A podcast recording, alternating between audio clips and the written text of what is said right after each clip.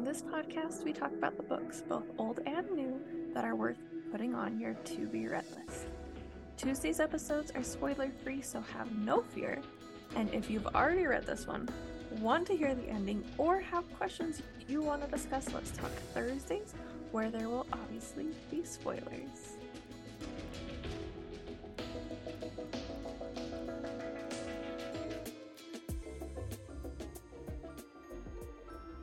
Hello, Angela with Enjoy Life with Me, and it is Thursday, so there will be spoilers in this episode. If you're trying to avoid them, go back to listen, or go back and listen to Tuesday's episode about the same book. Because um, today we're going to be talking about Snowflakes and Shenanigans by Audra Wells, which is the second book of her Once Upon, or I guess the multi author series. Um, Once Upon a Christmas Storm. This is the second book in that series, but they can be read in any order. Um, I haven't read any of the others, but they're definitely on my TBR list because this one was adorable. And um, as far as the con with this one, I have an example that I wanted to share, but I didn't want to read it on Tuesday in case it upset someone. So, um, you're reading along, and I got to this part, and it just kind of felt almost Jane Austen esque, and it just kind of didn't fit. So, it says, I honestly can't tell if you wish me to ask you what is going on or simply leave you be. If you would be so kind as to inform me which you would prefer, I would be happy to acquiesce. And that just felt very different than the rest of the writing in the story. Um, and there was one other part that it kind of almost sounded like one of those movies, which I'm not complaining. I love those movies too.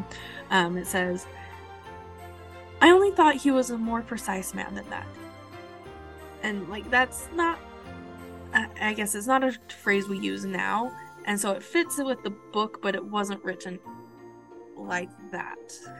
I don't know if that's making any sense, but that's how it is. Like it just there was a couple of parts in it where you're like, oh, that didn't quite fit with what we had been reading. At least from my perspective, all of this is, you know, according to Angela. But it just kind of felt a little awkward in some of these transitions, kind of switching um, obviously, like I said, not a deterrent, but just something that's like there. um, because as far as the pros go, I mentioned um, the perspective and the time at the beginning of each chapter. Huge fan of that. Super helpful. I think everyone should write it like that. I really liked being able to see how much time had passed because sometimes when you change chapters, you don't know whether it's like three minutes later or you know, three weeks later. It doesn't really say. You just have to figure it out due to context, and this way it just tells you so you aren't you're able to focus on the book and not trying to figure out the timeline in the head. So, obviously, huge fan of that. Everyone should get on board with this. And this book was really cute. Watching Owen kind of realize that she's no longer just his friend's little sister.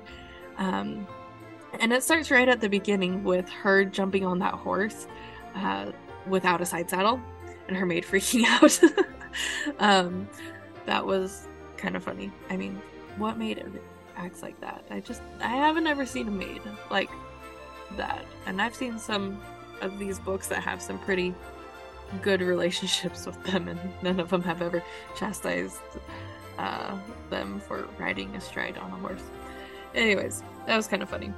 Um, and so it's like Owen's reaction to her being on this horse and trying to keep her from falling off said horse, um, to kind of just maneuvering out of all the things she keeps trying. I can't imagine her frustration, um, where she makes him the donkey, and yet he got her to say um, the hee haw too, or it's like she gets him some really nasty punch, and he manages to switch the cups. Like it's got to be irritating beyond all belief for her um to do that. But then it's like because of it you get like this angry flirty banter.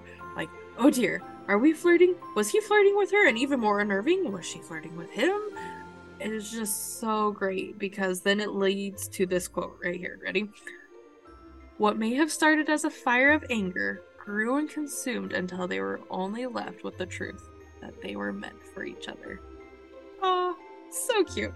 I mean, really. and then you kind of start getting into a little more of the heat stuff where it's just like he goes, We have known each other longer than five days. Leah, I know you better than any other girl in my acquaintance. And she responds, But not like this. We were always at each other's throats. And as she said it, he presses his nose to the tender skin of her neck, giving her a soft kiss. Not like that. oh my goodness, guys. This was amazing writing. You get into this like sweet stuff, and then it ends with the snowflakes, and it's like grab a tissue, big sigh, so sweet moment of them just falling down. It was the perfect ending to this book. I can't even imagine that happening. It's just so cute.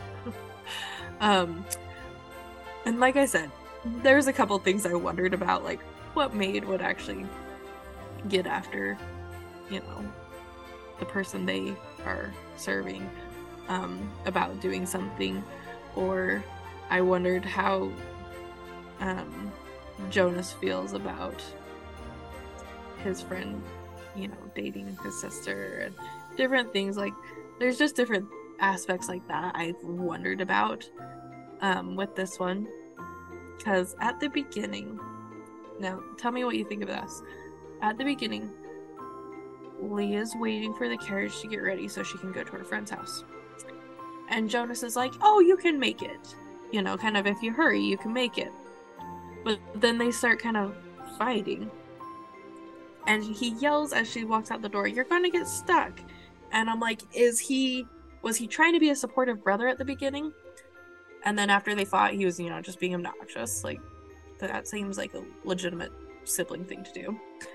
Or was he trying to like irritate her so she would leave, knowing that Owen was on his way and he was going to be the one to rescue her, and he was trying to set them up? Like, which way do you think it is?